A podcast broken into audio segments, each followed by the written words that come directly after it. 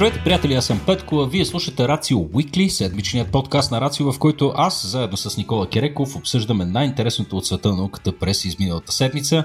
В началото да отправя благодарности към всички, които подкрепят този епизод и разбира се да ви призова да продължите да ни подкрепяте, като го правите или в сайта patreon.com наклона черта RACIO.BG, разказвате на ваши приятели а, за този подкаст и за това, което ние правим в Рацио, а, или пък може да подкрепите един от нашите партньори в това наше начинание. За този епизод имаме също такъв партньор. А, и това е не без известната организация HPE, приятели, откакто Бил Хюлет и Дейвид Пакарт основават този свой стартъп в Силициевата долина преди доста, доста години, HP започва пътя си към позицията на глобален технологичен лидер, в какъвто компанията се е превърнала и до днес. Както знаете, те разполагат с един голям стратегически център компанията, който се намира тук в София. Те продължават да растат и да се развиват с бързи темпове, а, като покриват наистина страшно широк спектър от услуги. В момента имат отворени позиции в сферата на аккаунт менеджмент, project management, бизнес анализис, data scientist, все професии, за които вие сте си готвили в гимназията, убеден съм. А, от HP очакват вашите кандидатури на сайта careers.hp.com.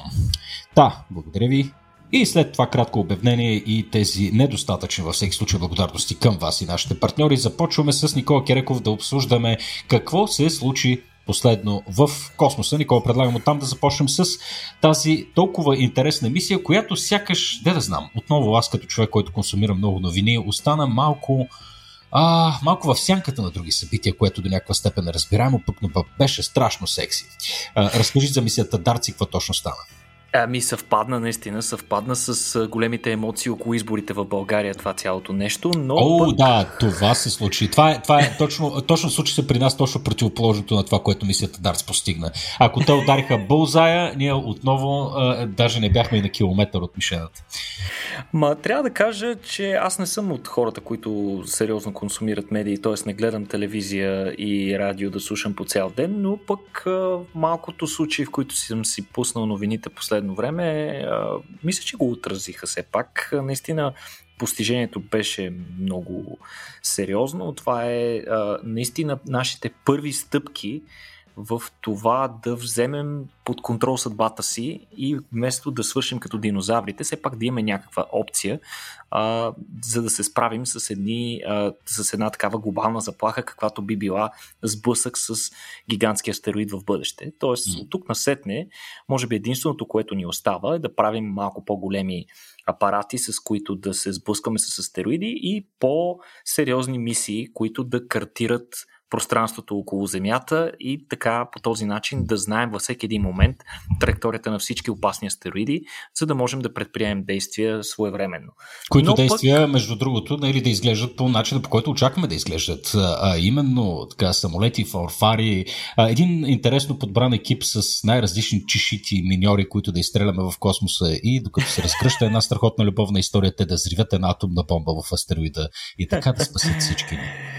Ами, очевидно, не. че не това е, не това е номера. А, това, това ни показа емисията DART, която всъщност беше тест само на един от подходите, които можем да използваме, така наречения кинетичен импакт или кинетичен удар, целта на който е да можем да отклоним астероида от неговата оригинална траектория. Ако да кажем тя е опасно близко преминава до Земята, ние ако го ударим достатъчно далеч от нас, буквално на много милиони километри преди или дори години преди траекториите на Земята и астероида да се пресекат, ще има достатъчно време неговата траектория се измени достатъчно, че да се разминем по-мило, по-драго, тъй да се каже.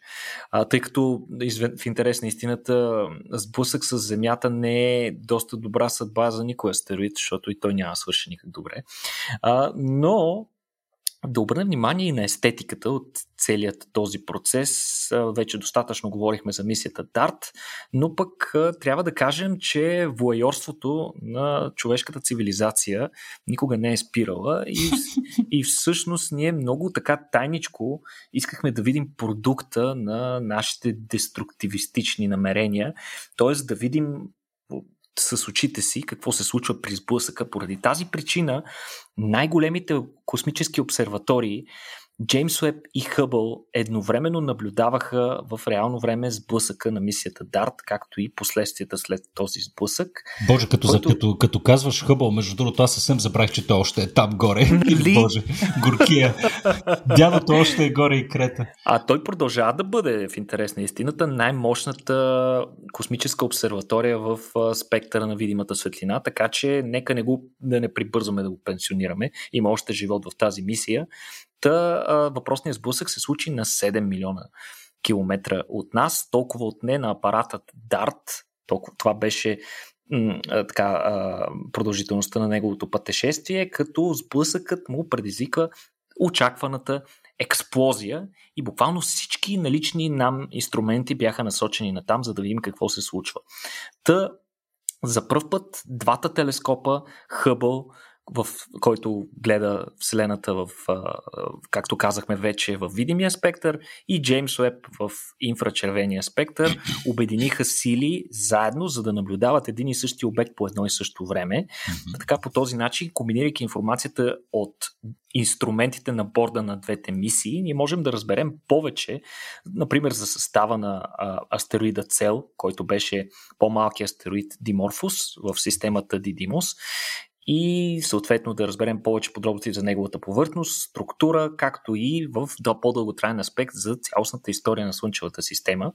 Та кадрите от Хъбъл и Джеймс Уеб показват значителни потоци от летящи отломки, които са образували вследствие на грандиозния сблъсък. Той не е бил чак толкова грандиозен, все пак нека кажем, че Става дума за сравнително малък апарат с тежест около 560 кг, така че това е, нека го кажем, колкото два по-големи мотора. А, но пък а, материалът, който е бил изхвърлен, ние можем да по, по характеризирането на този материал, ние можем да добием много информация за това какви са били последствията от този сблъсък, колко бързо е изхвърлен този материал, какво количество от него и така нататък.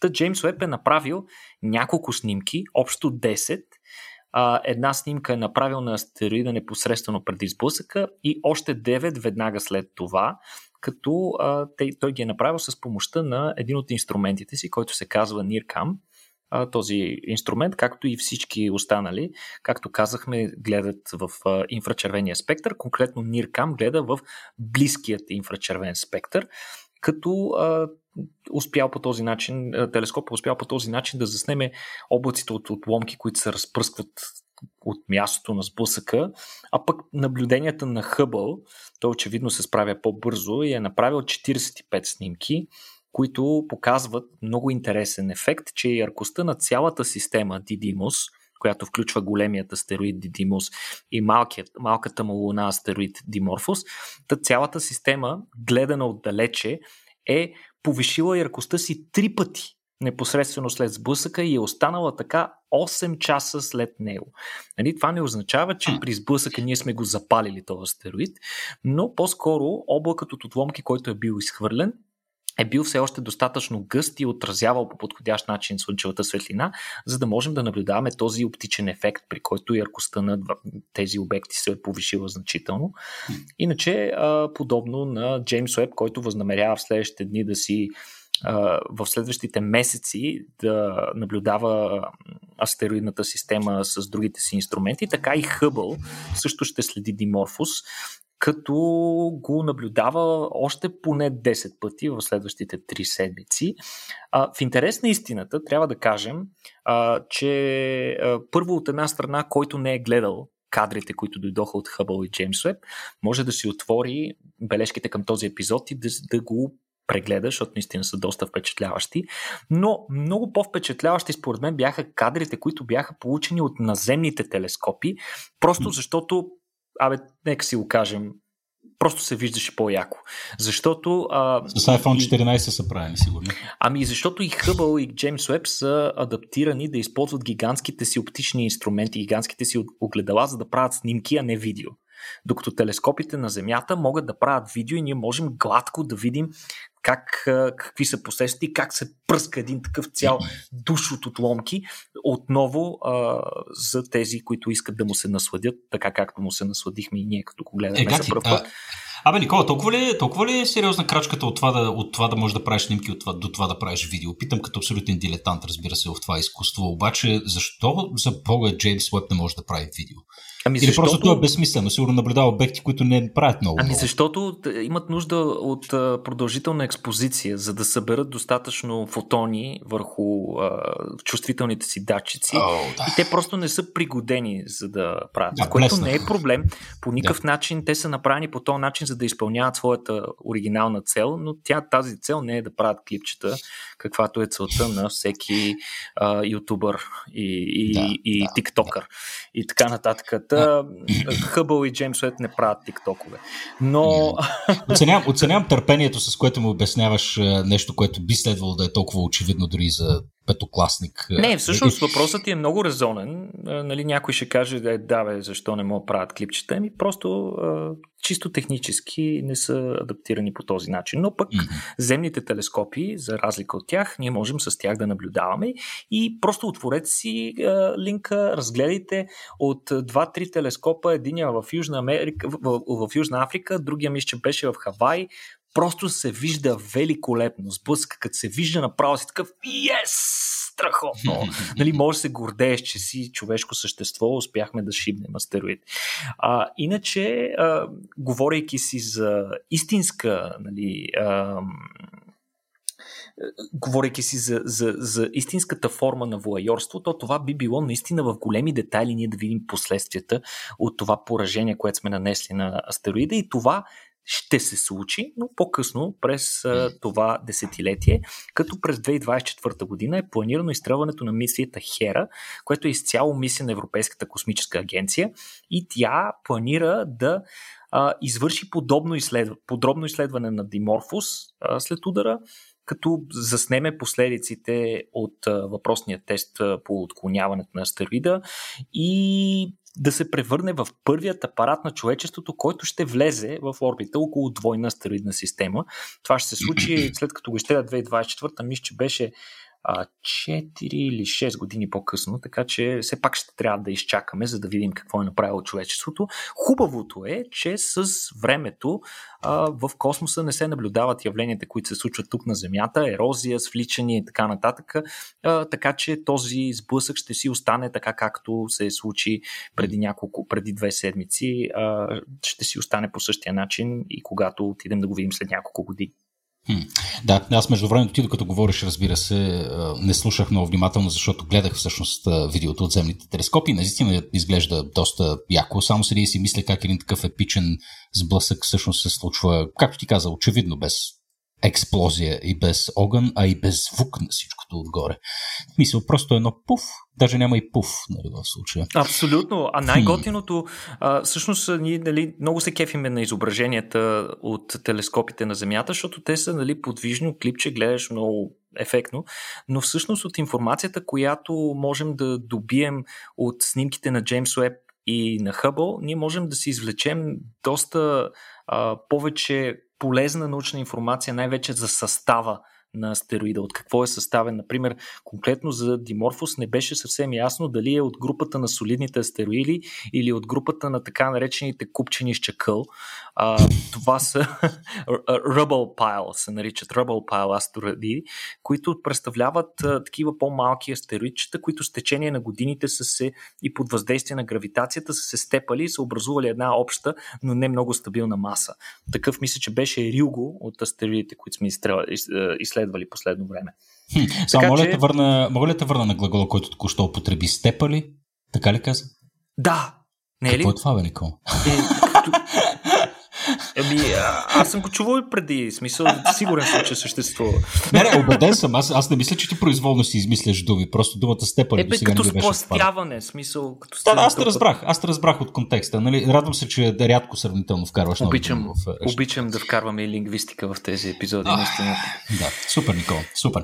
Ами, добре, хубаво, да, призвавам всички наистина да видят видеото, изглежда готино, пък за по-големите нърдове от вас, вие може да се гледате и в кадрите, които произведаха и Хъбъл, и Джеймс С телескопа. А, но, както обикновено за дилетантите, за хората като мен, видеото до някаква степен изглежда така по-привлекателно. А, а пък и, да да знам, всички вече сме закърпени с, с така подвижните изображения, искаме да ги консумираме, още повече искаме да ги създаваме. Един от най-гадните моменти, Никола, с които съм сигурен, че всеки от нас е изблъсквал, е да става свидетел на нещо супер яко и да му свърши батерията. Да, нещо такова, Никола, се случи и с един космически апарат, който неподозирано, вероятно за много от вас, а, вече колко близо 10 години обикаля всъщност около орбитата на Марс и му свърши батерията. Ами, случи се дългоочакваното, тъй да се каже, това е краят на орбиталната мисия с култовото и епично име Мангалиан, тази изключително важна. Никола, знам, знам какво направи тук, приятелю проява на лош вкус. Проява, проява на лош вкус. Е, просто да. така звучи. Да, смисъл, да, да. На, без, мен ми напомня много за култовият румънски курорт Мангалия, който се намира така малко над uh, северната ни граница. Hmm. А, на Добър опит за избъкване, Никола. Добър опит за избъкване. Но всъщност това е изключително важна мисия за за Индийската космическа агенция, защото тя ясно демонстрира техните а, космически амбиции за бъдещето. Това представляваше и първата а, такава а, междупланетна мисия на, на Индия и всъщност тя беше абсолютно успешна. Нещо, което не се случва винаги, дори с най-големите космически сили през историята, но тяхната беше напълно успешна. Освен това, тя се славеше с факта, че е изключително ефтина и наистина сравнение с средствата, които са инвестирали други космически агенции, мисля, че за под една десета от цената Индия успя да изпрати орбитален апарат в орбитата на Марс, който остана достатъчно дълго време, за да събере ценна и полезна научна информация. Mm. А какво се случи с него? Ами всъщност изчерпало се горивото на борда на, на въпросният апарат, което се използва за да се извършат корекции в а, траекторията му, при което се е изчерпало и, и се е била изтощена батерията, която вероятно е паднала под безопасният му, безопасния лимит и съответно електродите вътре са се повредили и крайна сметка екипите са загубили контакт с апарата. Нека напомним, че мисията е изстреляна на 5 ноември 2013 година, а орбиталният апарат е преживял вече цели 8 години в орбита на Марс, като по план планираната му експлуатационна продължителност Петко беше едва 6 месеца. Така че какво повече можем да искаме от един такъв апарат, който освен, че беше а, успешен в първата си възможна подобна мисия, издържа толкова много повече, и беше и ефтин. И изобщо Само, само, само, само едно уточнение. 6 месеца след, след като влезе в орбитата на Марс, нали така? Точно това е била идеята да. на апарата, да, да изкара 6 месеца. Та на, Може, на борда на, на, на индийската мисия има 5 научни инструмента, чиято цел е основно да заснема повърхността на планетата, като изследва геологията, морфологията а, на повърхността, атмосферните процеси, включително има специфичен датчик, който трябваше да чувствително да определя от кои места на, на, на атмосферата на Марс се наблюдават градиент в концентрацията на метан, нещо, което беше установено преди време, също така да измерва температура, както и процесите на загуба на атмосферата вследствие на взаимодействие на марсианската атмосфера с, с слънчевия вятър. И Всъщност, за това време а, мисията е направила хиляда снимки. Мен лично малко ме изненада това. Аз си мислех, че хиляда снимки могат правят апаратите за една седмица, но явно не, не съм бил прав. А, само хиляда снимки е направил, но пък на основата на тези хиляда снимки а, са а, изградили индийците, индийски екип са успели да изградят нов атлас, изцяло нов техен атлас на червената планета през 2016 година индийците обявиха вече намерение да продължат мисията, да направят втора подобна мисия, която да следва пътя, Мангалиан 2, но от тогава, за съжаление, няма много прогрес по тези намерения, тъй като се оказва, че те вече планират много други космически мисии, които са с по-висок приоритет. И да споменем трите основни такива мисии. Едната е Гаганиан, не знам случайно или не, всичко трябва да е Ян, а, но Гаганян е първият опит на индийците да изпратят орбитален апарат с трима човека на борда, т.е. пилотиран орбитален апарат и те да се включат в а, новата космическа надпревара. Nice. Втората такава мисия е Чандраян 3, пък който ще се отстреми на поправителна мисия към Луната, тъй като предходната мисия Чандраян 2 завърши лошо, тъй като екипите на екипите на индийската космическа агенция загубиха връзка в ключов момент от мисията с апарата и той се разби в повърхността на Марс. А, този, тази мисия предвижда, освен приземяем апарат, да има и ровър на борда, който да изследва а, повърхността на Луната. И третия такъв интересен индийски апарат, който ще очакваме в а, близко бъдеще, е Адития, който е апарат за изследване на Слънцето. Той ще бъде изпратен в Слънчева орбита не чак толкова близко до Слънцето, но ще се присъедини към огромната флота апарати, които са насочени към звездата на нашата Слънчева система. Супер. А, сега Никола само те светна, понеже проверих откъде идва мангалиан. А, всъщност мангала е думата за Марс на санскрит е, и санскрит ли как? Не знам. Може би е санскрит това. Петко, Или хинди, Петко току-що уби всичко в мене. Така е. Да тълкувам, да тълкувам целия си живот. престани, престани. А на въпросът ти защо всичко завършва на Яна а, или на Ян, а, това а, Яна всъщност означава превозно средство. Ага, това. Та, Мангалиана е нали, превозно средство до Тук Марс. Към Марс? А, Г- да, а, г- Гаганян а, идва от Гаган, което означава небе. Просто звездно превозно средство.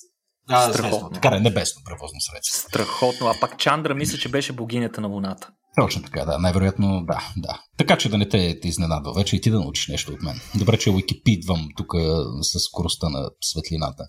Интересни и... неща се случват и с други космически апарати, Петко. А, mm. Буквално преди а, дни, на 29 септември, четвъртък, се случи да бъде премина апаратът Juno на 350 км над, може би, най-интересният обект в Слънчевата ни система това беше ледената кора, а, това беше а, ледената луна Европа на, на планетата Юпитер. Та на 350 км над ледената кора на тази планета успя да премине мисията, което е всъщност и най-близкото прелитане от над 20 години насам, след като апаратът Галилео през 2000-та година прелетял там. Hmm. Та а, по този начин а, Juno, който е по-нов апарат, съответно с а, доста по-технически способен и доста по добри камери, успял да заснеме повърхността в небивал и непостиган до сега висок детайл и висока разделителна способност. А, иначе, когато е преминал апаратът над Европа, а, тя не е била осветена от Слънцето, но пък отразената светлина от а, основната планета, от Юпитер, е осигурила достатъчно осветление, за да може апаратът да си направи необходимата фотосесия. Става дума за близко прелитане, така че Джуно не е влязъл в орбита около а, Европа, т.е. Не, скоро няма да очакваме снимки от там, от него, а, на, на същата Луна. Иначе а, учените възнамеряват да използват тези изображения и да ги сравнят с вече добитите от Галилео, които са и най-добрите ни най-добрите ни снимки на Европа до сега, като по този начин искат да установят дали се наблюдава някаква динамика в а, ледената кората. Иначе казано, да видим дали тя се е променяла през годините, през които ние не сме я наблюдавали. Нещо, за което имаме свидетелства, че се случва. Тя постоянно се напуква, нова кора излиза, а, получават се едни такива гейзери, а, които пък могат да ни помогнат да разберем повече за състава на тези океани, които се намират по повърхността. Иначе, според а, НАСА, инструментите на Джуно пък ще ни дадат повече информация за състава на те и температурата на тези океани под повърхността. Да напомним на нашите слушатели, че на Европа, която е спътник на Юпитер, доста по-малък от Земята, има повече вода, отколкото на цялата ни планета Земя. Повече вода има там, като се смята, че тези океани под тази твърда ледена обвивка са с дебелина между 70 и 160 км. Ху, дълбочина искаш да кажеш. Дълбочина, точно така. Oh. Тоест, бая по-дълбоки са от Марианската планина. О, това звучи доста, доста страшно. Това е една от фобиите ми, между другото, дълбочина. Нали, да плувам и отдолу. Е, тази да е безгранична дълбочина. Километра, да. Или бездънна ли, не знам и аз как да го наречеме. Абе, Европа, Европа наистина е зашеметяващо място, не само защото там, доколкото си спомням, се криете големите ни надежди да открием някаква форма на живот, именно поради наличието на огромното количество вода. А, и второ, вероятно, това ще е доста готино място, където да си пиеш а, чайчето вечер, тъй като а, Юпитер, погледнат от а, повърхността на Европа, изглежда 24 пъти по-голям, отколкото Луната изглежда от Земята, гледано в нощно небе. Представяш си го как ще изглежда това? Ами, великолепно го... със сигурност. Да, това разбира се не го знаех на изуста, просто като каза, че са използвали отразената светлина за Юпитер, си зададах въпроса как ли изглежда Юпитер в нощното небе на Европа и да, това е, това е отговора за унези от вас, които по някаква причина са се интересували това. Иначе съм сигурен, че доста хора се интересуват от Европа по същия начин, както и за мен предизвиква такива истинско научно въодушевление да разбера повече за този спътник и състава на неговите океани. А ще трябва да изчака още няколко години за изстрелването на вече целенасочената мисия Клипър, която се планира да бъде изстреляна 2024 или 2025 на борда на а, ракета Falcon Heavy, а, като целта е той да се превърне в първия апарат, който ще остане дълго време в орбита около Европа и ще изследва повече. Така че данните, пък, които ще съберем от това близко прелитане на Джуно, могат да бъдат използвани за правилно предвиждане на това как да се а, структурира точно орбитата на, на бъдещата мисия Клипър, за да ни даде максимална информация, най-полезната информация, която можем да извлечем. Добре, Никола, ти малко по-рано спомена покрай другата новина, че дядото продължава да работи и продължава да го прави не зле. Говори именно за, за Хъбъл. Той продължава да е най-големият ни космически телескоп, който работи в видимия спектър на светлината. А, така че това не е най-голямото невъоръжено око, така да се каже. Не, невъоръжено. Как се изразих? То си е пар екселанс въоръжено. А, mm-hmm. Но а, малко ме изненадва това, че всъщност има някакви идеи гравитират във въздуха за това да се опитат отново да удължат и живота му, като а, казвам го с известно очудване, тъй като си спомням, а, не че си спомням, бях дете тогава, де, но а, такава постфактум разбрах колко сложни са всъщност са били мисиите за поправка на телескопа Хъбъл в началото на неговия живот. Та защо някой би искал Никола в момента да го, да го поправи и вероятно излиза по-ефтино. Каква, каква е цялата тази работа? Каква е тази инициатива? Това е абсолютно нова новина, която въобще не беше циркулирана, изобщо не ставаше и на въпрос. Веднага след закриването на, а, на мисиите на космическите сувалки беше заявено, че това е каквото било било, Хъбъл ще си докара живота колкото успее и в крайна сметка ще навлезе в земната атмосфера и ще изгори. В интерес на истината, любопитен факт е, че Хъбъл дори сега не може да навлезе сам в земната атмосфера или поне ще му отнеме доста време, за което може да застраши някои други, астерои, други сателити и така нататък. Затова се предвижда при излизането му от експлоатация да се изпрати в космоса специален модул, който да се прикрепи за хъбъл и да го изтегли, да го извлачи на буксир в земната атмосфера, където да изгори. Но това бяха плановете до тук и ето каква е новината, която дойде на същия ден, между другото Петко, в който Джуно прелетя най-близко до Европа от 20 години насам, 22.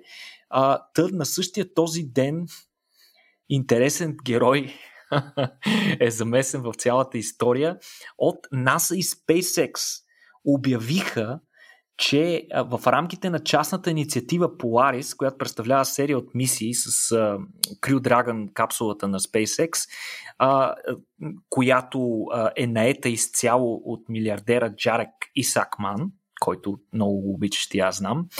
А, той има ни много специални, специфични уши. Аз по това го познавам, ги сложите. Ги... Но а, тъ, въпросният милиардер е лично, е, неговият екип лично е предложил на НАСА въпросното нещо. И изведнъж се оказва, че НАСА дали не са се замислили до сега, не е много ясно, но а, това, което те са обявили е, че тази идея си заслужава да бъде обмислена. И за това Всъщност те обявиха, че започват първоначални проучвания дали подобна мисия изобщо е възможна. Става дума, тъй като нека не изпреварваме събитията, това не означава, че те ще се впуснат веднага в тази авантюра, но това е идеен проект, който ще трае 6 месеца. Какво означава идеен проект? Ами събират се всички инженери и учени, там орбитални механици и така нататък и започват да обсъждат доколко това нещо е възможно с настоящите технологии и или ако трябва нещо да се добави, то може ли да бъде разработено и за колко време и така нататък и така нататък. Като въпросната, въпросният идеен проект не е ексклюзивен за SpaceX, т.е. в него могат да се включат и други играчи от държавния и частния космически сектор в, в Штатите, които да се включат със свои идеи за апарати и устройства, които могат да бъдат използвани каква е като цяло е, идеята. Целта е те да достигнат до Хъбъл и да повтигнат неговата орбита от сегашните 535 км от повърхността на Земята на над 600 км, като според предварителните изчисления това би удължило животът на апарата с между 15 и 20 години до сега, нали, при петте предишни ремонта, които се прави на Хъбъл, мисля, че в четири от тях със сигурност а, орбитата на, на телескопа е повдигана именно с тази цел, за да може да се удължи периода на неговата експлоатация. Тук и ти ме попита вече на въпроса ти да отговоря, защо е нужно да го спасяваме Хъбъл. Ами Хъбъл си работи, Петко, доста добре. А, това е, може би, най- плодотворният до момента научен инструмент, който човечеството е правило, на фона на това за какво огромно количество научни статии и научни открития е помогнал до тук. И той не изглежда като да се изтощава съвсем. Все още има потенциал в него да продължи. Много а, астрономи искат да продължат да имат възможност да използват този апарат. Както вече споменахме, той продължава да бъде най-мощната ни космическа обсерватория във видимия спектър, с което той допълва а, работата на вече по-новият му събрат а, Джеймс Уеб. А, иначе въпросната мисия, когато и да се случи тя, няма да повлияе по никакъв начин на планираните мисии Polaris, вече планираните такива, които са най-често под формата на технологични демонстратори. Първата подобна мисия е планирана за март до година, като планира а, а, капсулата Crew Dragon, на борда на която да бъдат екипа на, на Джарак и Сакмен, да се издигне на рекордната 1400 км орбита, т.е. доста, доста далече от прегръдката на майка Земя. И а, на това изключително далечно място те да извършат първата частна мисия извън корпуса на кораба или EVA, като космическа разходка или как можем да го наречем на български, не съм много сигурен, а, като за целта те ще използват нов хардвер, който е изцяло разработен от SpaceX. Така че е много любопитно тази а, мисия, като се случи, а, може би ще ни отговори на въпросите какво още можем да очакваме от SpaceX в близко бъдеще. Иначе, а, както казах, мисията е предложена от SpaceX и екипа на Джарек и Сакмен, а, но от НАСА определено имат интерес да спасят космическия си телескоп, като се обмисля вариант и за сервизиране макар и ограничено, не толкова мащабно, каквото се наблюдаваше при предишните пет ремонта, но, например, могат да се сменят част от повредените жироскопи. Хъбъл има 6, от които в момента работят само 3, другите вече да, са дали фира. А, също така а, имаше проблеми с а, компютъра и с един от а, модулите за захранване. Ако си спомняш, беше много инфарктна ситуацията, ще го бъде или няма ли да го бъде. В крайна сметка резервен, резервни такива модули бяха пуснати в обращение, така че те го спасиха, но пък е хубаво да възстановим тази му способност в случай на повторна повреда, да можем да го спасим отново. Иначе, любопитно нещо, което съм сигурен, че на теб ще ти бъде безкрайно интересно, е факта, че самият Исак Мен се е ангажирал лично да поеме по-голямата част от разходите за подобна мисия. Благородно, благородно. Как ти се струва това? Ми, дръзко, особено имайки предвид, че подобни мисии се ускъпяват с времето. Не го знам как, колко точно си е заделил, ама не, не трябва да е малко това. Като между другото той твърди, това е вече още пък по-смело, дори леко егоцентрично от негова страна, че пък ако от НАСА искат да изпратят а, в, като част от тази мисия свой а, астронавт, а, те предвиждат да си разделят парите. Един вид те казват, ние искаме да си го направим, ама вие ако пратите човек, ще трябва да ни дадете парички. Но а, да, мен пък ми се струва абсолютно резонно да бъде така. Не вярвам, че НАСА биха допуснали частни лица да ровичкат в свърхскъпия им им телескоп, а, без наличие на квалифициран персонал, който да им казва не пипай там и не режи тази жица. А, така че, да, а, почти със сигурност мисията, ако изобщо се случи, ще бъде съвместна. А пък от изхода на въпросното проучване, тук, тук, тук говорим изцяло за, отново казвам, идеен проект, подобна мисия, изобщо не е планирана, не се знае изобщо дали е възможна. Но ако изхода от този идеен проект е положителен, т.е. експертите решат, че подобна мисия е абсолютно възможна и технически а, а, рентабилна, а, има, има и други кандидати, освен Хъбъл, които очакват своето спасение и продължаване на своята мисия, като например рентгеновия телескоп Чандра, който е вече доста поустарял. Той никакви сервизирания не е имал през живота си. Даже не съм сигурен до каква степен е функционален в момента, но все още е в космоса. А, така че а, той също би се зарадвал много на някой да му повдигне орбитата и така да го а, допълни с а, някой друг важен инструмент. Ами, добре, Никола, понеже Предполагам, че голяма част от хората тук са привлечени от заглавието на подкаста и чака се търпение да почнем си говорим за антинобеловите награди. А, нека само да покрием и последната интересна новина, че на 5 октомври предстои едно ново изстрелване а, на една нова мисия, за която може да ни разкаже за една-две минути. И а, интересният факт, че там ще има руснак на борда. Или по-точно рускиня. Точно така, Петко. За пръв път се случва подобно нещо. Та на 5 октомври, което а, практически е днес, даже не съм сигурен дали са успели да излетят, не съм проследил. Да, аз така го казах, между другото, приятели, записваме на 5 октомври днес.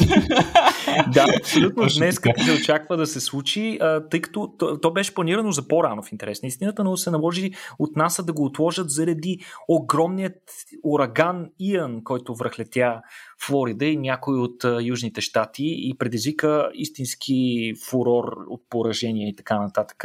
Но от НАСА вече са готови и планират да изстрелят новият екипаж за Международната космическа станция с двама астронавти на НАСА, Никол Ман и Джош Касада както и един японски астронавт от Джакса, Коичи Лаката и забележете за пръв път на на а, инструмент на SpaceX в а, Crew Dragon ще лети и руски космонавт. Това е Ана Кикина, която като всичките четирима планират да останат за около 5 месеца на Международната космическа станция. Но това не е само не само, че е за първ път руснак на, на, на Рускиня, апарата. На... Рускиня. Добре, рускиня, хубаво, окей. Okay. Но пък и е първият индианец в космоса. За първ път ще се случи отново на борда на SpaceX. Очевидно Джош Касада би трябвало да е той, ако не се лъжа. Надявам се да не се лъжа. Така че доста първи неща с тази мисия. Очакваме да видим тя дали ще е успешна. Значи, Никола, трябва да поработим малко върху лексиката ти. Първо, че жените продължаваш да ги наричаш с мъже. А, второ, за индианец, какъв е термина на, бълга, на български, ако трябва да сме политически? Българският език, Петко, е един от най-богатите езици в това отношение, защото е един от малкото, които правят разлика между индиец и индианец. На повечето езици, които проверих това, лично съм го проверявал, се оказва, че думата е абсолютно една и съща. Поради тази причина в Штатите се налага да се въведе изцяло нов термин, който е Native American, който е абсолютно непреведим на български. А индианец откъде идва? От Индиана, щата Индиана си. Не, идва от факта, че а, прословутият а, там Колумб, когато mm-hmm. е отишъл, той всъщност изобщо не е искал да отива в, а, в а, Америките, но е объркал пътя, иначе той е бил въоръжен с карти на Азия и искал да намери. Не, бе, това всеки го знае. Аз, аз, аз, аз се чудя защо индианец, а не. Защо сме тръгнали да ги наричаме индианци, а не индийци. Ама това, това предполагам не чак толкова интересен. Ама не, не, то е точно за това, Петко. Те са търсили път към Индия и когато са отишли и са видяли хора и са ги нарекли, а, ето, индийци. Да бе, човек, аз това го разбирам. Индиан. Да, ясно е това. Ама, а, както и да е. Добре, да да примеряме нататък. Ако, ако искаш, а, призовавам ви да разгледате екипажа а, а, на космическия кораб. Аз а, много обичам да гледам астронавти, не знам поради каква причина. Просто всичките тия хора, които излизат в, а, в космоса, а, понеже са а, така, една а, символична а, така, репрезентация или представители на, на цялото човечество. Аз много държа да им видя какви са им лицата и трябва да отбележа а, Ана Кикина, между другото, а, изглежда абсолютно фантастично и това го казвам, не защото съм патриархална свиня, която реши да провери а, нали, точно, пък, точно пък момичето дали е секси. А, не, просто беше в списъка на екипажа и изглежда като супер герой. Много ме, много ме изкефи.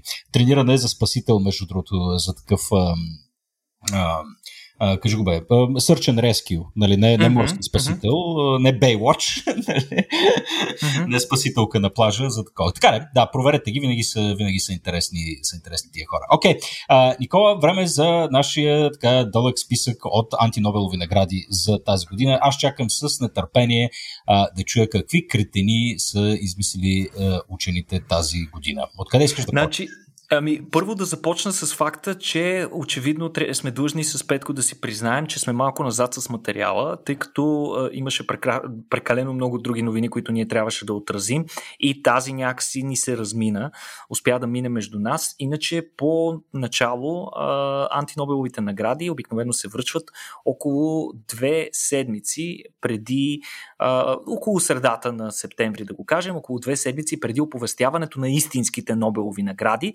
и трябва да кажем, че към днешна дата две от тези Нобелови награди вече са обявени. Мисля, че и третата, която трябва да е за химия, би трябвало да е обявена днес. Признавам си, не съм успял да я видя, но няма да си говорим днес за Нобеловите награди, а ще си говорим за кретени. Ще си говорим за антинобеловите награди. Да напомним, това са наградите, които се връчват за интересен, ако можем с много големи кавички да го кажем, интересен, дори абсурден ресърч или а, научни проучвания, а, които са направени в някаква с някакъв много странен контекст, които обаче са спазили изцяло научния подход и са довели до наистина легална научна публикация в а, видим научен журнал. Така че това са, може би, най-абсурдните научни изследвания. О, за... Аз прочетах първото набързо, извиняй, не мога просто. Верно ли? Та да, за 32-и път, 32-те антинобелови награди. Тази година бяха връчени на първия учебен ден, 15 септември, като церемонията и тази година, мисля, че за трета поредна година, беше отново онлайн. Не се знае кога ще възобновят реалните си церемонии, но тази година а, от а, съответно от организацията, която ги връчва. А, те са изцяло символични, трябва да кажем, за разлика от истинските Нобелови награди. Та общо 10 награди връчиха, те са в различни сфери. Сега ще се надявам да, мин, да успеем да минем през повечето от тях. Започваме с една много интересна сфера, където разбира се, истинска Нобелова награда никога няма да можеш да получиш, но антинобелова, защо не? Та антинобеловата награда за история на изкуството между другото, за история на изкуството не можеш хубава работа да си намериш нормално, така че пък ли награда да получиш. Да, да, тя се връчва по изключително нетрадиционен начин на изследване от а, не чак толкова близкото минало в интерес на истината. Обикновено Нобеловите награди се връчват за някакви изследвания, извършени преди десетилетия, докато антинобеловите обикновено се връчват на по-нови изследвания. А, дори ми се е случвало предишните антинобелови награди, предишните церемонии да позная поне две. То път не съм познал нищо и аз леко съм разочарован от себе си. Та а, правят изключение, връчвайки тази на антинобелова награда на изследване направено през далечната 1986 година и публикувано в списанието Етнофармакология. Та въпросното изследване, а, а, въпросната награда се връчва за изследвания в сферата на прилагането на клизми в медицинските и ритуални практики на майте Петко. И yes. за целта учените са изследвали сцени, изрисувани по глинени съдове и керамика, които са открити от този период. И а, те там изобразяват а, подобни практики, при които медицински, но също така и интоксикиращи съединения са използвани за разни интересни медицински цели или пък а, такива ритуални. А, като а, единият от авторите, конкретно този автор се казва Десмет, така му е фамилията, та Десмет е тествал ефективността на няколко от предполагаемите субстанции, като ги е приложил чрез клизма лично върху себе си, Петко. Yes! Е, това е, е, това е да, си, да си посветен на работата си, Никола. На какво си готов в името ти, на работата си? Ти като имаш, PhD, като имаш PhD, поне една клизма направи си, бе, Никола? не, ама не знам, трябва да чуда се аз какво би било налогът в моята работа. Може би да изям мишка или аз не знам. Та, а, а, въпросният човек е, е сравнил ефекта на въпросните вещества, като първо ги е приемал орално и след това, разбира се, и чрез клизма, като е сравнявал ефектите, а, като за целта той е използвал съединението било разтворено в а, разтвор на 5% алкохол, като той защо е използвал 5% на алкохол? Ами защото е установил, че с 20% много силно му дразни тъканта на ректума. А, иначе, а, след приемането на тези, след използването на тази смес, той е измерил съдържанието на алкохол в кръвта си с използването на, на дрегер и е установил, че алкохола се абсорбира чудесно с клизма, нещо, което между интерес на истината го знаем от отдавна. Не знам дали той е бил пионера в откриването на подобен ефект. А, иначе а, той отказал да пробва да прави клизма с тютюн, халюциногенни гъби, водна лилия, буфотоксин от крастава жаба и разни растителни алкалоиди, а, за които имало свидетелства, че са прибягвали майите, но пък е пробвал с DMT. А, така, диметилтриптамин, този интересен халюциноген, а, по-известен като Димитър на улицата. А, та, заключава, след като го използва използва някакъв разтвор, не е много ясно с каква концентрация на DMT, заключава, че нямало сериозен ефект. Не знам какво е. Направо, според мен е използвал ниска концентрация, със сигурност ефект е имал. А, иначе, съответно, заключението на този интересен учен е, че препоръчва допълнителни изследвания и разширяване на броя на тестовите субекти. За съжаление, изследванията на точно този аспект на култур, научната културология и фармакология спират с него. Няма, няма нужда от допълнителен коментар тук. Давай за приложената кардиология, също е готино.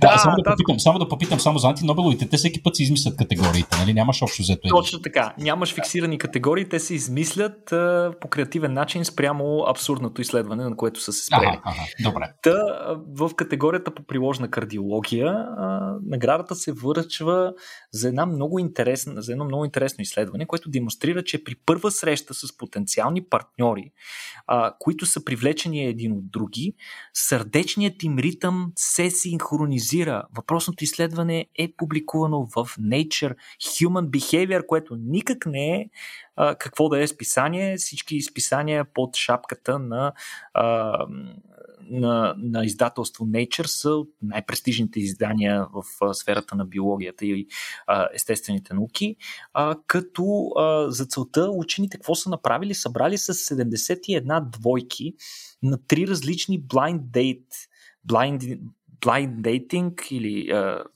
сляпа среща. среща. Не знам как е на български. Смисъл, сигурен съм, че има, защото и в България се провеждат подобни експерименти. Та на такъв blind dating, който се извършва в Холандия, като какво представлява въпросния blind dating, той не е типичния. Те ги поставят в една а, а, затворена а, а, площ, една, представи си го, любовна кабина с стена, която ги разделя. Само, че стената е подвижна и може да се маха. Тази бариера, която им пречи да се видят. Та, в началото, когато влязат, бариерата се отваря буквално за 3 секунди. Колкото хората да могат да се видят. Само толкова и се затваря. После още два пъти се отваря за по две минути, за да могат да взаимодействат вербално и невербално за известно време. И после на края на експеримента ги питат дали искат да отидат на среща с въпросния човек. Та това, което те са наблюдавали, са се опитали да наблюдават дали а, има някакво синхронизиране на различни части от нашата физиология или поведение вследствие на а, това взаимодействие с противоположния пол, дали се наблюдава синхронизиране на движенията, синхронизиране на погледите, разбира се на сърдечния ритъм, на електрическото съпротивление на кожата и още много редица други фактори. Това, което те установили е, 30, че 34% от жените и 53% от мъжете са пожелали втора среща.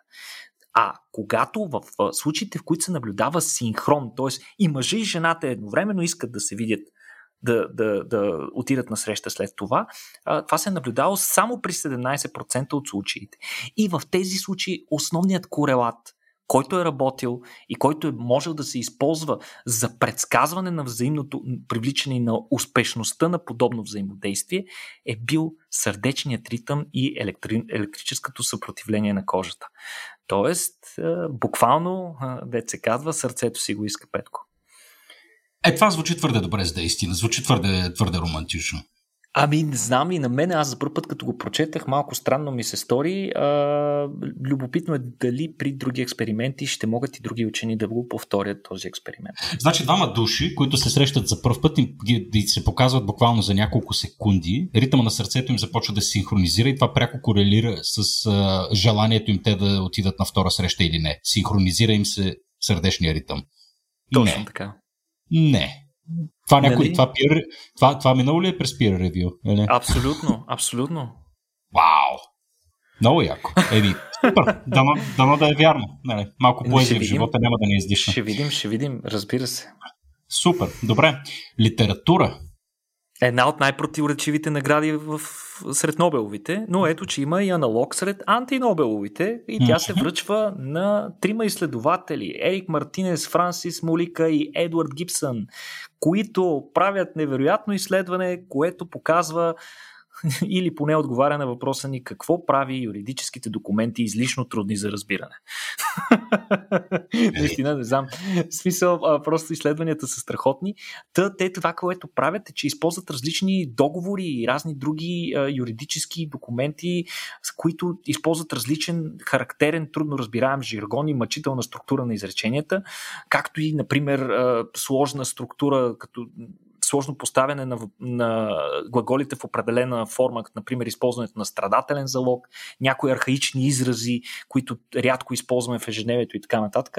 Та а, някакси през годините сме останали с впечатлението, че а, по подобен начин изглеждат документите, може би само за да може юристите да си придават важност, така че само те да могат да четат подобна информация.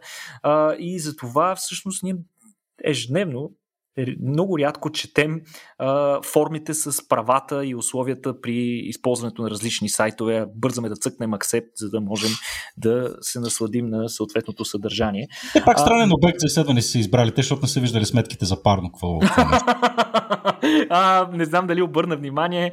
А, специален поздрав за, за топофикация. А, в, последните, в последните сметки, които пращат, те пращат и един образец, който да ти обясни как да си четеш сметката и какво означават отделните числа. Никакъв не шанс. помага. Не, необходим е да, цял научен колектив за тая работа. А, та, според някои пък други хора, а, документите се правят а, не се правят по този начин а, нарочно, за да не ги разбираме, ами по-скоро защото е, е необходима техническа прецизност, за да не се получават противоречия и двусмислия. А, и всъщност учените това, което те са направили, е, че са изследвали това и са излезли с много интересни резултати, според които най-трудното за разбиране в тези документи са вмъкнатите изречения и изрази, които правят изреченията едни космически сполини, които направо не мога да ги разбереш, което по принцип не е характерно за български язик и прави нещата още по-трудни. А, иначе, много иронията при цялото това изследване е, че четенето на тяхната статия е също толкова трудно, колкото четенето на един юридически документ, защото е изпълнено с специфичен жаргон, изрази и сложна структура. да, може да се очаква нещо, нещо такова. Те защото не са чели на постструктуралистите или как се наричат тези философите, текст, текстовете. Абе, да. да. Сложна работа. Сега тук следващата новина се говориме за аноси и сепсис, Никола, антинобеловата награда за биология. Предлагам ти, след като я покриеме нея, да оставим втората част от наградите за втора част, която да представим на нашите слушатели следващата седмица. Ако искаш да завършим с апломб с един хубав сепсис. Оф, с сепсиса ли точно? Ами, ако искаш, можем да видим. Ай, ще видим докъде ще го докараме. Аз имам, гледам си таймера Петко, мисля, че ще успеем някакъв да, набързо да ги покрием. Та в сферата на биологията наградата се връчва за нещо, което няма да изненада никой, който е бил на първото ни събитие за а, секс с животни. Животинският ни секс. Животински бях... секс, не секс с животни, престани. Да. добре. Животинският секс, на който аз бях един от лекторите в интерес на истината, заявявам го съвсем скромно. А, иначе а, тъд, наградата се връчва за изследвания, които показват по какъв начин запека влияе на репродуктивната успеваемост при скорпионите. Сега това звучи някакъв пълен абсурд, нека ви го изясня.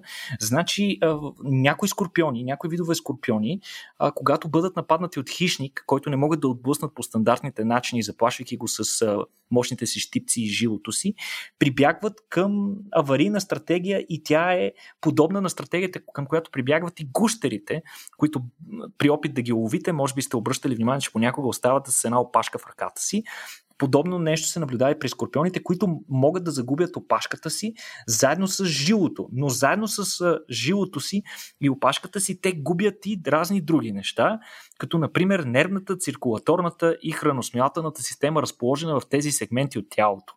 С това те, разбира се, губят не само отровните си жлези, но и ануса си, следствие на което тези скорпиони повече не могат да се изходят никога.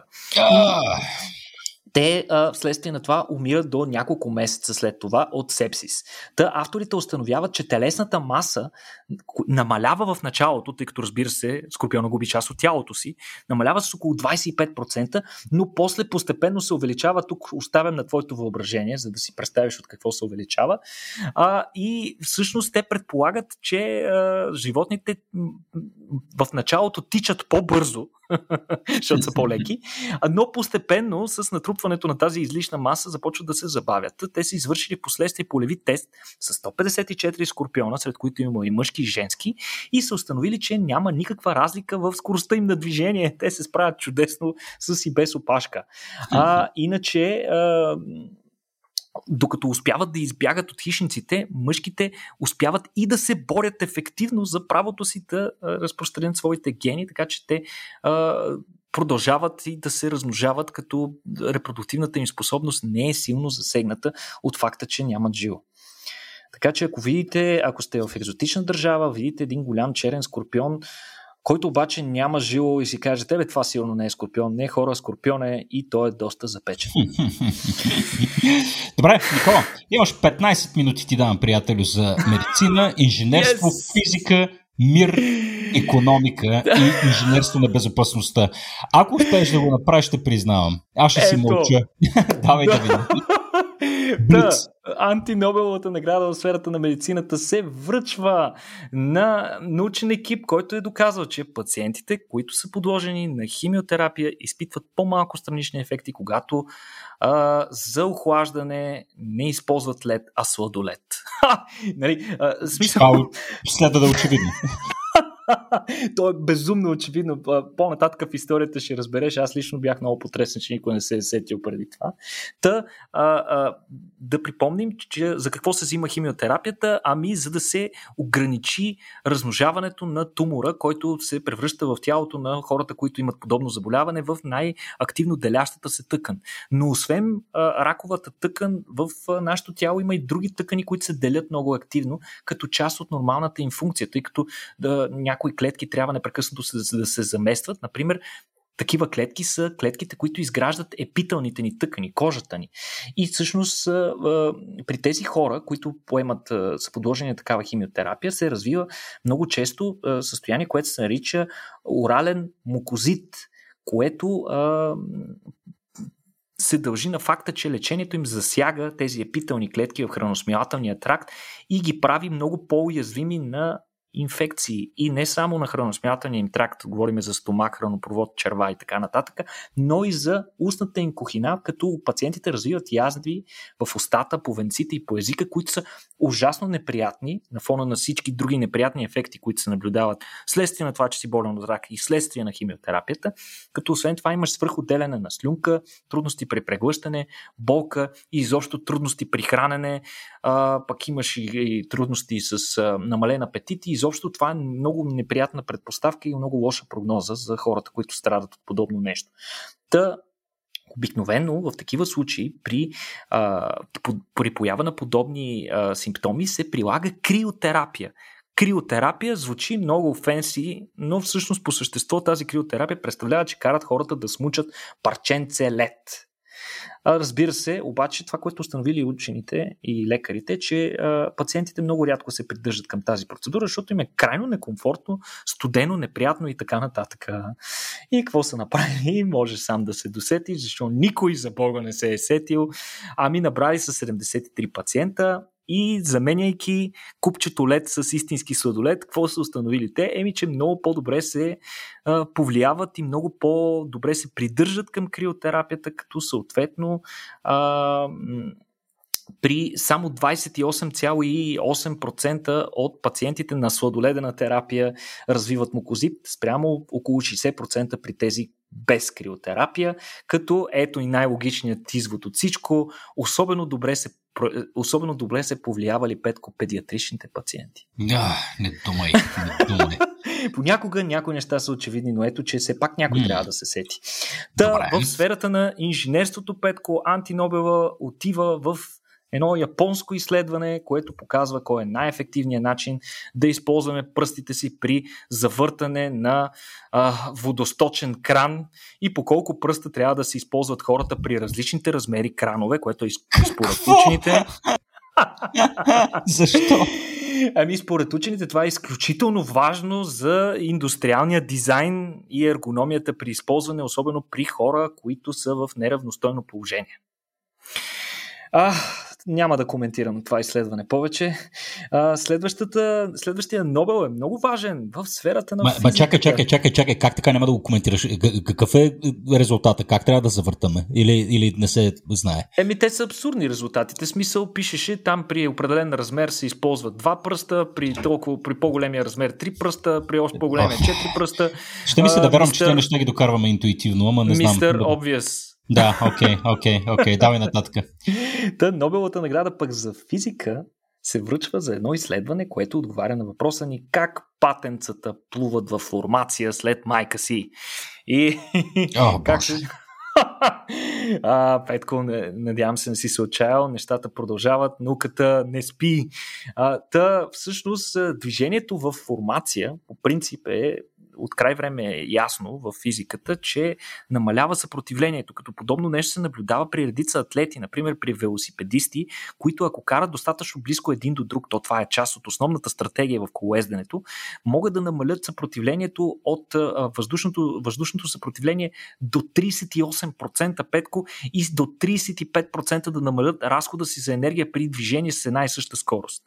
А, Та през 1994 година Франк Фиш, така се казва този учен, който очевидно обаче не се е занимавал с риби. Може да се казва Доналд Дък, нали? Защото... Може Доналд Дък да се казва, наистина. Това би предизвестило неговата съдба с какво е, е принуден да се занимава.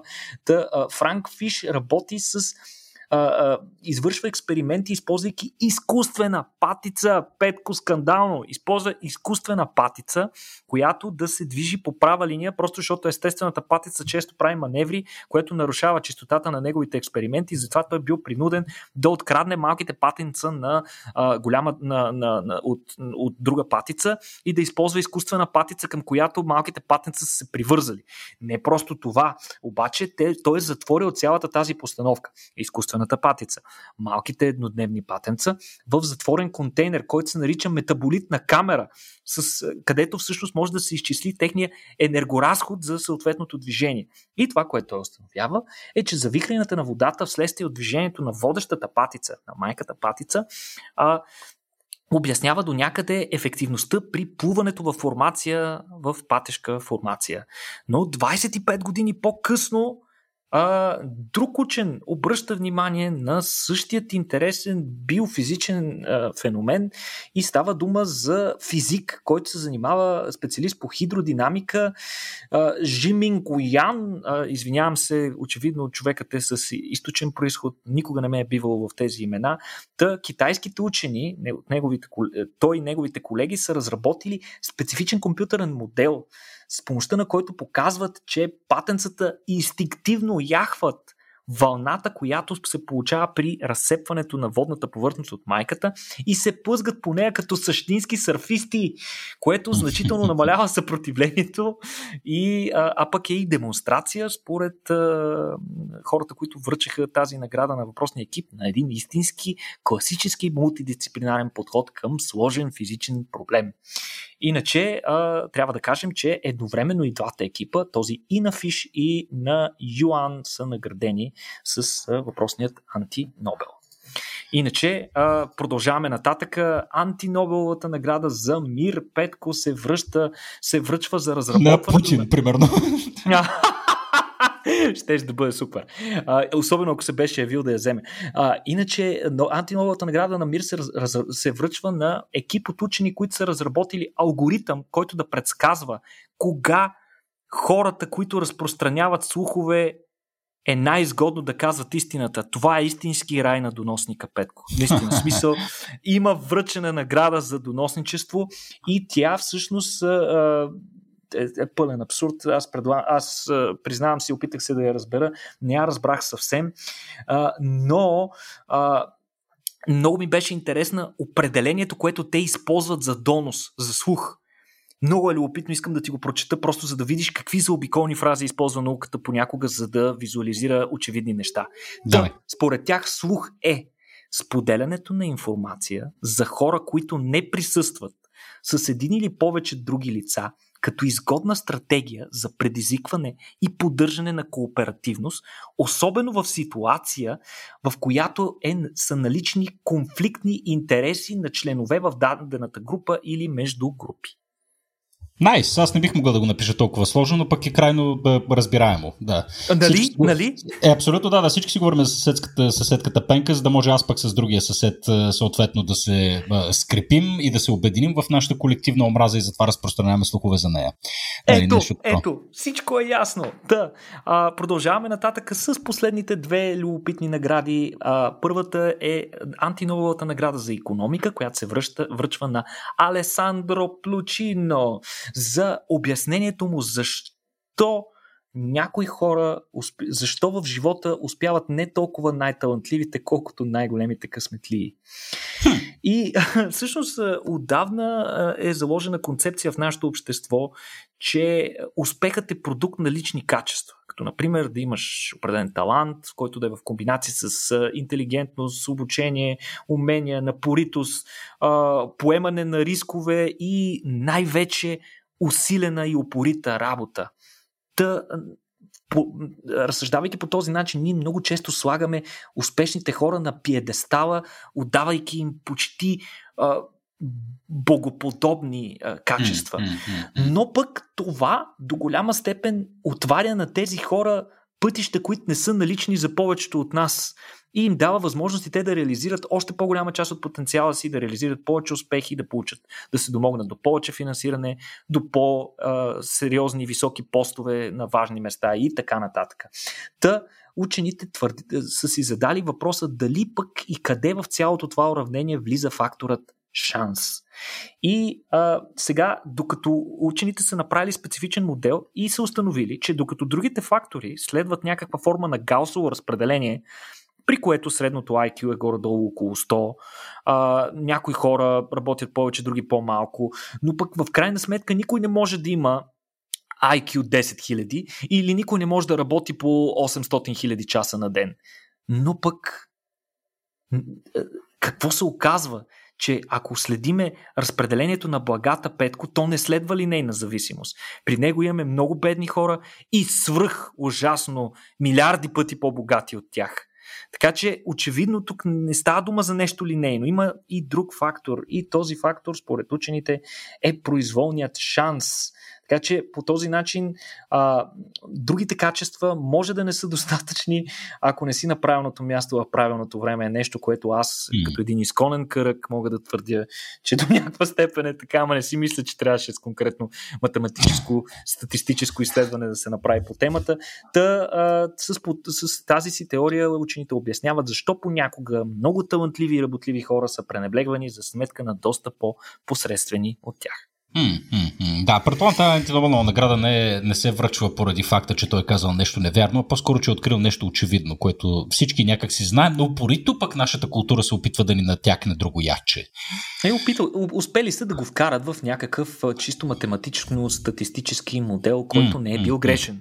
Иначе да, да. трябва да бъдем честни, подобни неща наистина е много трудно да бъдат описани mm-hmm. а, с езика на науката, но наистина е много трудно, но пък от друга страна е важно да отбележим отбележим, може би всички вие вече сте го забелязали, с печално известие, че книгите, self-help книгите, написани от разни милиардели или сполучливи и успешни хора, много често описват тяхната съдба като нещо изключително лесно, плод на техните разумни решения и така нататък. Mm-hmm. И много често се избягва факта всъщност какви късметли са били те. И затова Абсолютно. много от тези съвети, вероятно сте установили, че може би работят само единствено за тях в точно определения модел, в точно определената ситуация, в точно определената среда и вероятно никога няма да проработят за вас. Разбира се, да. Представям си Зукърбърг да израсне в Симитли. Нали, със сигурност, със сигурност да ще да стане от Симитли.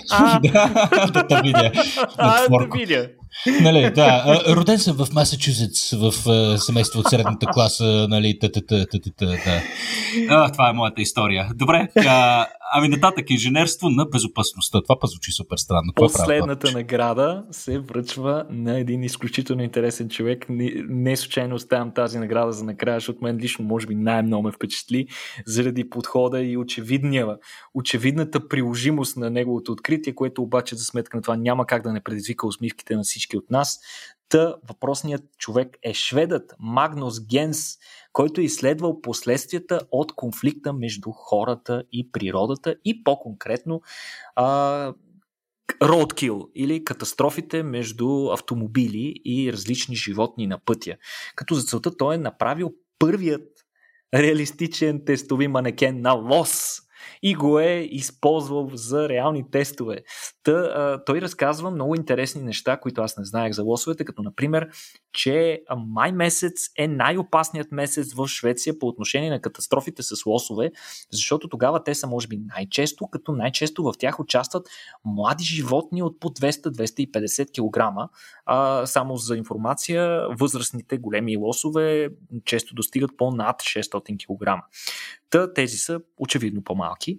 А, като те обясня, той обяснява това, очевидно човекът е запознат чудесно и с поведението и биологията на животните, като той а, Обяснява това с факта, че по-горе-долу по това време майката отбива малките си и буквално ги оставя да се оправят сами, като следствие на което те се налага да почнат да се лутат объркано в гората, докато се ориентират в че в този живот трябва и да могат да се оправят сами.